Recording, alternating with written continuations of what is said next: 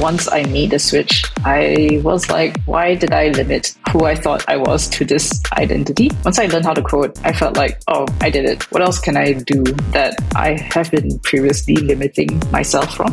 Hello and welcome to the Scrimba podcast. On this weekly show, I interview developers about how to learn to code and get your first job in tech. You might be wondering, how many hours does it take to learn to code? Well, according to my guest Jen, the answer is somewhere in the neighborhood of 400 hours. Yes, that's right. Jen painstakingly logged her hours learning to code to give you a better sense of how long it could take. In this episode, we're going to take a closer look at Jen's study schedule, hear her top tips, and learn her story transitioning from a content writer and marketer to a full stack developer. After working as a writer for the better part of a decade, making this transition at 30 wasn't easy. And Jen did it alongside a full time job, by the way. But now Jen gets to solve interesting problems with support from her team, it all seems worth it. I had a great time chatting with Jan. It was a really lovely and insightful conversation that I just know you're going to get value from. If you do enjoy the episode, as I'm sure you will, please consider sharing it on social media, be that Twitter, LinkedIn, or even just DMing a friend. Word of mouth is really the best way to support a podcast that you like. So a big thank you in advance. With that out of the way, you are listening to the Scrimba podcast. Let's get into it as a kid, I was always really interested in tech. Like I remember I was the 90s and there were a lot of like really colorful websites. Um, and I don't know if you're familiar with the site Neopets. I've definitely heard of it. Yeah. yeah, it was really big when I was growing up and they would let you customize like little web pages with HTML and CSS. And that was the first bit of HTML I wrote. And growing up, I was always interested in it, but I never really felt like I was smart enough to take it up as a career. So it's really um, later in life sort of thing. How come you didn't feel like you were smart enough? I think I've never really excelled in quote unquote hard science subjects like maths and physics. So I felt like maybe I wouldn't do well with coding either. That's the thing, isn't it? Coding is so often associated with maths and physics, first and foremost. And yet, once you actually start learning to code, I mean, you tell me, Jen, do you end up needing any maths or physics? I do deal with a bit of math, but that's only because I do a bit of programming related to computer graphics. But for general web development, yeah, it's almost no math. Yeah, so I guess that's kind of like geometry and stuff mainly. Yeah, trigonometry. Yeah, and lots of terms that I, I don't even remember. I didn't do too good at maths when I was growing up either. I was kind of lucky, I suppose, to stumble into coding and not get the chance to talk myself out of it, maybe. But looking back, yeah, I wish I kind of knew a bit more about those subjects because they can be a little bit handy when building front end applications and custom graphics and things. But by and large, no, you don't need to be an expert at those STEM type subjects to get started. So you didn't go straight into coding. What did you start off by doing? Like, what did you study at school and what did you do for work originally? I did a Bachelor of Arts in university. I majored in writing. So I really wanted to write.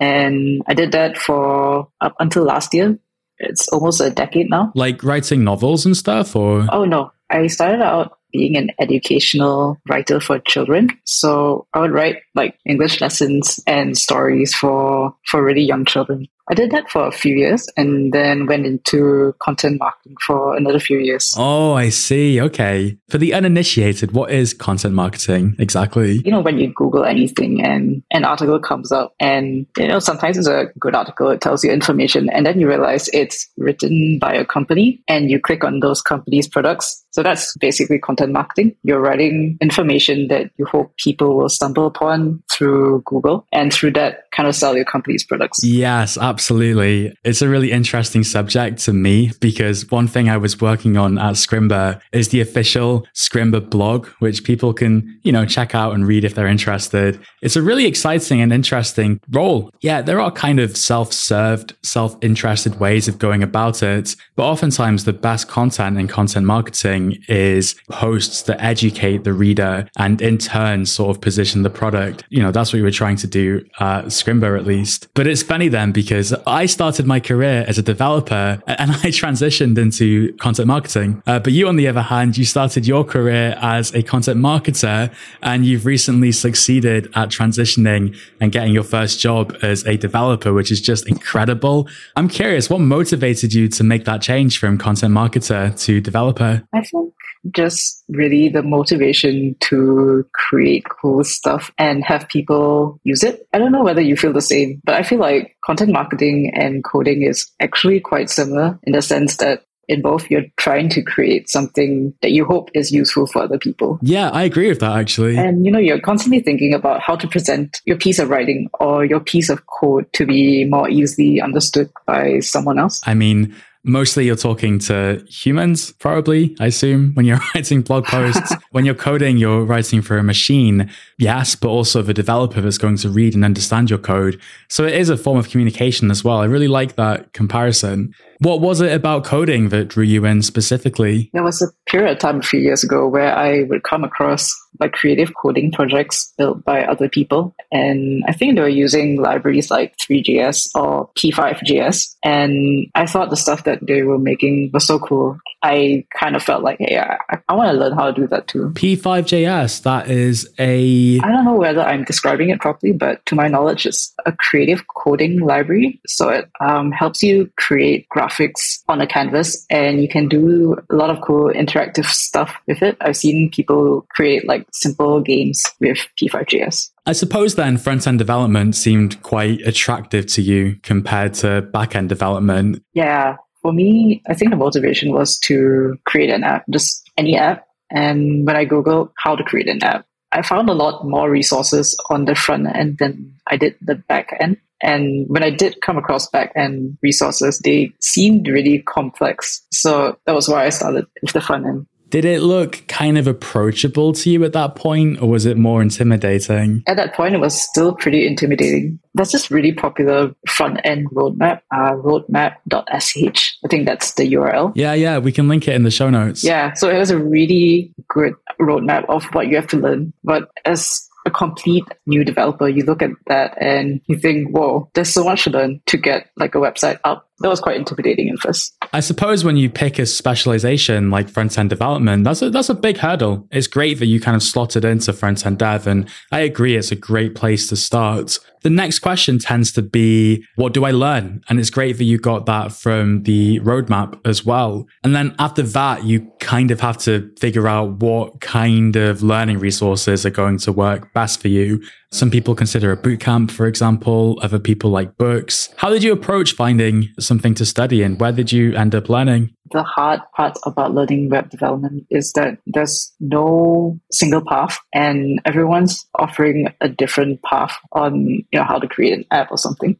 So I would try to start by searching for courses because they usually list out like what you need to know in sequence. So yeah, that's why the Scrimba front end path was very useful because they listed out everything. I didn't have to do any mental work to try to figure out what was coming next. That's really good to hear because that's exactly the objective. It's kind of that uh, roadmap built in with hopefully a nice learning experience that's easy to understand. And yeah, you get that kind of instant feedback loop as well with Scrimba and front end development. That can be really motivating. Yeah, there was so many times where, you know, I wanted to figure out how something worked. So I would like delete and then press play and then delete and, and press play. And it was so useful to have that appear instantly. Jan, how did you structure your studying? Did you do it while working full time? Yeah, I would try to finish off work and then try to put in half an hour to an hour of Scrimba. This was during the pandemic lockdowns in, in my country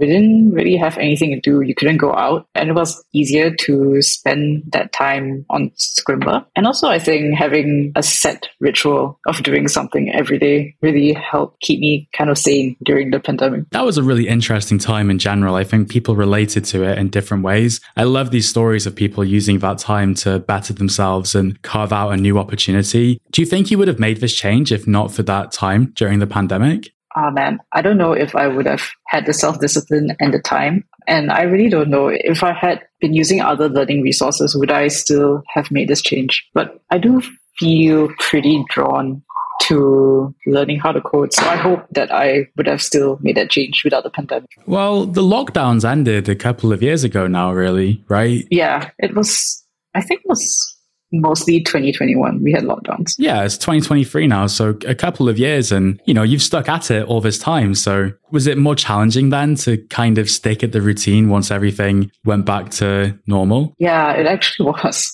I think that's why I had such a big gap between finishing the course and actually transitioning careers now there are more things to do. You can go out, there are people to meet. I was also having periods of going to the office physically. And I think that extra commute was just a bit more tiring. Yeah, it definitely eats into your study time, doesn't it? Yeah. Did you code on the weekends and stuff as well? Yeah, I, I tried to. I think I would try to do at least two hours on the weekends. Coming up, what did it feel like to compete with more experienced developers? The hiring manager did acknowledge that I wasn't experienced. Alex and Jen will be back in just a minute, but before that, let's take a look at your social media posts about the podcast with me, Jan the producer. On Twitter, Emmett Pennington says, Took a break from the Scrimba front-end path, but listened to the Scrimba podcast with Kyle Tan. Alex mentioned HTML.new, check it out, and Kyle, his insight on imposter syndrome, use of open source design, and why you always need to be learning. A motivating interview. Alex rocks. Well, on behalf of Alex, thank you, Emmett. Andrea at Andrea Reethy says, I've been following the Scrimba podcast for the past year. Great motivational content. Thank you. And Anthony Nanfito says, Wow, the episode of the Scrimba podcast with Jess Gilbert felt like it was made for me and not just because I got a shout out in it.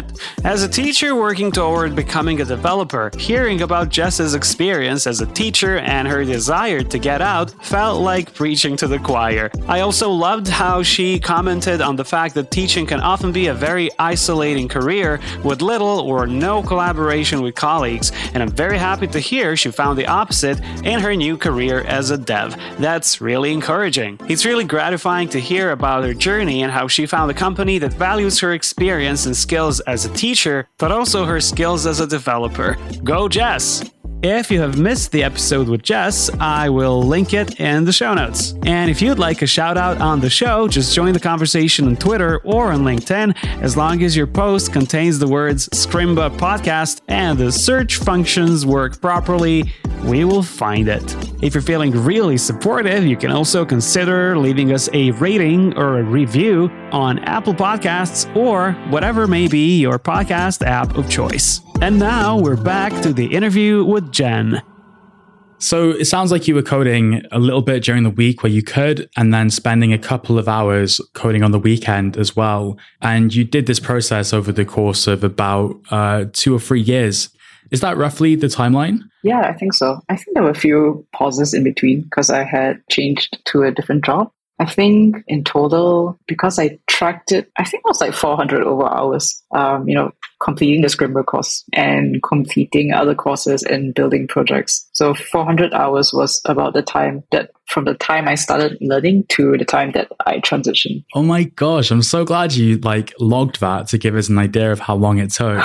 Did you just kind of have a Google spreadsheet or something? You just added all your hours as you were studying? I tracked my sessions with Toggl. So it hopefully creates like charts for you. Oh, that is such a good idea. I hope someone else gets the idea to do that after listening. Uh, so yeah, you really, this is really interesting because you put in the hours, but it sounds like you did it at a pace which worked for you and what else was going on in your life, like changing jobs. How do you feel about the timeline looking back? Because I mean, sometimes you hear about people learning to code and changing jobs in just a few months. Were you aware of those kind of stories? Did they mean anything to you? Or were you quite, you know, content in the way that you were doing things? Clearly it paid off in the end, right? So nobody could speak poorly of it at all. Yeah. So I used to read all these stories and I used to read the Scrimba blog as well to see like how other people were transitioning and how long it took them. And I did feel a bit demotivated that some people were taking just a few months to transition. But I kind of figured that a lot of them, like maybe some people um, are not working full time jobs and it kind of took a bit of comfort in that.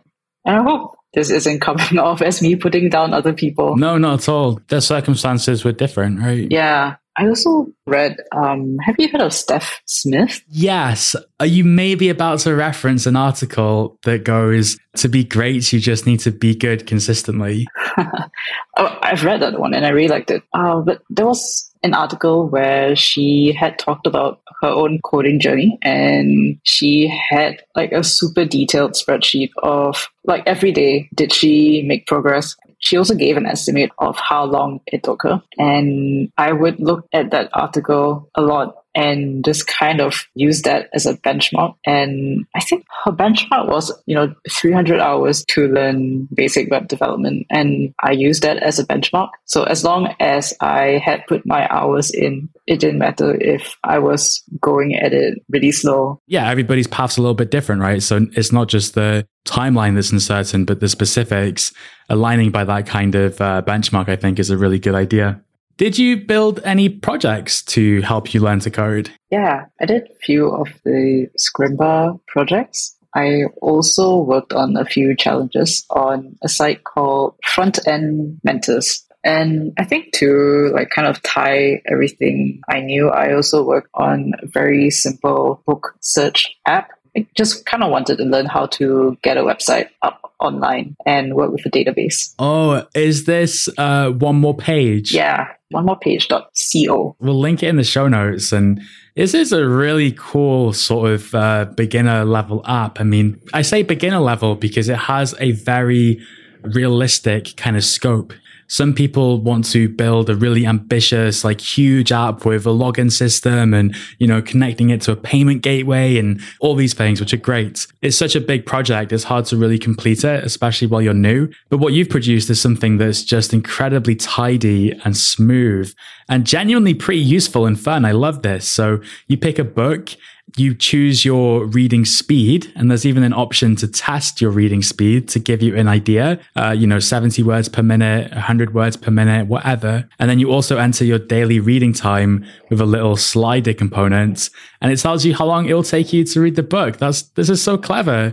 Where did you get the idea, and how did you build it? I was also inspired by Steph Smith she had an app, um, I think it was called BeGreat.me. You put in how much time you spend on certain activities, and then it would tell you, oh, you're spending this many hours on things that are distracting. Now, if you spend 10% of that time on other things, you could, you know, read five books in a year or something. Um, yeah, so it was just a play on that, really. I think it's a great idea to get inspiration from someone or riff on their idea what advice would you give to someone who's wanting to build a project but struggling to come up with an idea? If there's anything that you're curious about or any pain points that you experience or see other people experiencing, that could be a good starting point. Yes, definitely. Solving a real problem. And how did you build this? Was it with React, I would guess, just based on the fact you did Scrimba? Yeah, uh, it was with Next.js, which is a React framework. Yeah, and Supabase for the database. Oh, very nice. And what about the backend? We don't teach backend at Scrimba, so how did you navigate that?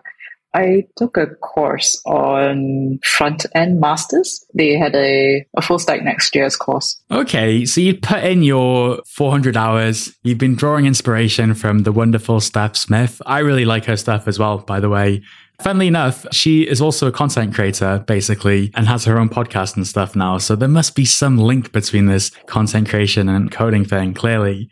But yeah, I imagine the end goal for you was to, you know, get a job as a developer rather than do it as a hobby, say. How did you kind of plan to get your first job? Did you have a plan? No. It's funny that you mentioned that it could have been my end goal. But yeah, in the beginning, it really wasn't. I think I just found coding very interesting and I just wanted to make cool stuff. But as time went on and, you know, I joined my current company and they were just so enthusiastic about the stuff that they were building. And I found that enthusiasm really infectious. So I was thinking about it for a few months and thought that maybe I would enjoy being a developer as well. So yeah, no plan. When my company had an opening for a developer, I just kind of reached out. Oh, that is brilliant. I love that. So you essentially made an internal transfer. Yeah. Did you find it hard to leave writing behind? Because I suppose you've been doing it for so long you know, that's how you earned your living. It, it kind of becomes a part of your identity, I feel like, when you've been doing something for so long. Yeah, it was.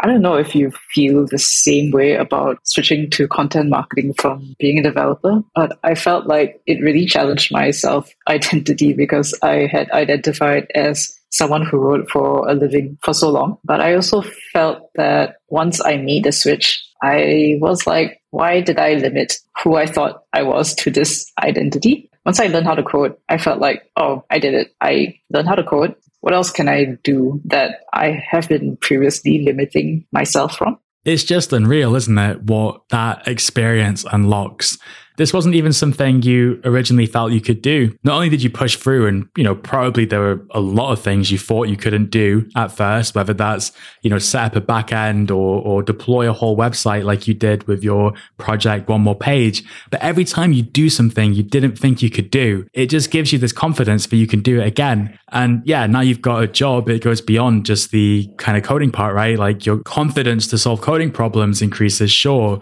But once you actually get that external validation that someone else is going to hire you and pay you, basically, I hope you get paid to write code, then, you know, it's just so empowering, isn't it? Yeah. I mean, all that growth that I feel like I have experienced over the past year. And now I'm even doing a podcast, which I never thought I would do. Yes. And we're so happy to have you on, Jen. I really appreciate you sharing your story.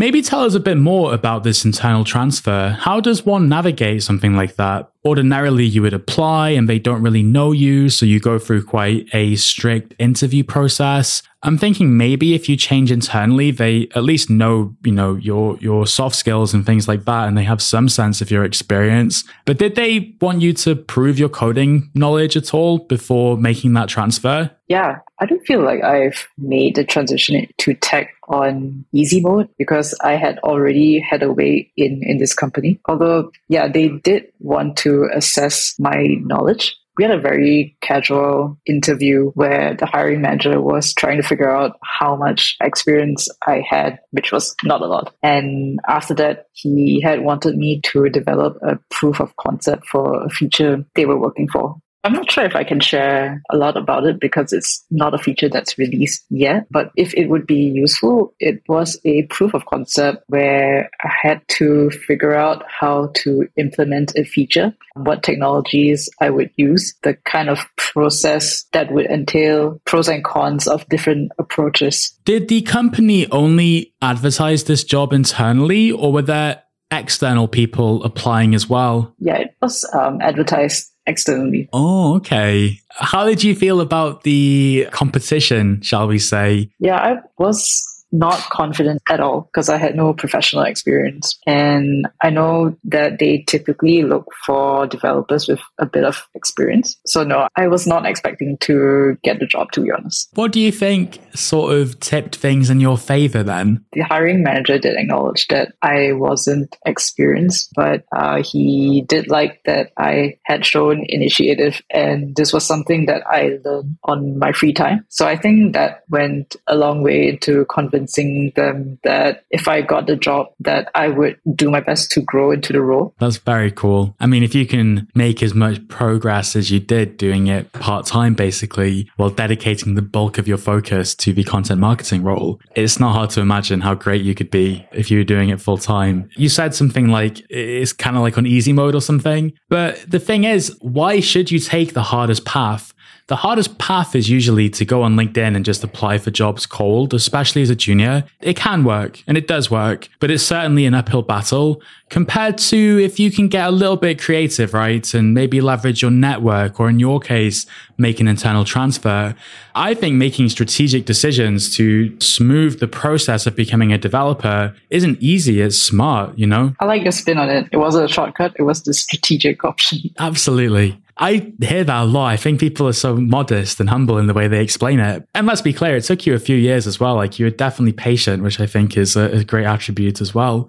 So, what does the company do exactly? And I'm kind of curious because obviously they do content marketing, but clearly there's a development team as well, which you've now moved to. The company is called Lottie Files, lottiefiles.com. It's a platform where you can find free Lottie animations. What is Lottie? It's a really tiny animation file. So if you're a developer and you want to include animations in your website or mobile app, you can actually copy a code that you can find on the LottieFiles website. Uh, you copy that code and you paste it in your website and you have an animation. So what's cool about it is that you can actually set it up to be interactive. Like you could make it play on click or on scroll, stuff like that. Oh my gosh, that's so interesting. I didn't even know that existed. So I guess like on the content marketing team, it's a bit about building awareness about the, the product on the development team, I guess it's less so designing the animations. It's probably more to do with that interactive part you were talking about. Is that fair to say? Yeah, we have a creation tool that is in private beta at the moment, and that's what my team is working on. What's the like advantages and disadvantages of using Lottie files compared to using uh, compressed GIF, for example? So one thing is the file size, and another thing is the interactivity. Like with Lottie animations, everything is a vector based. So if you want to make quick changes, you could edit it on Lottie files and change a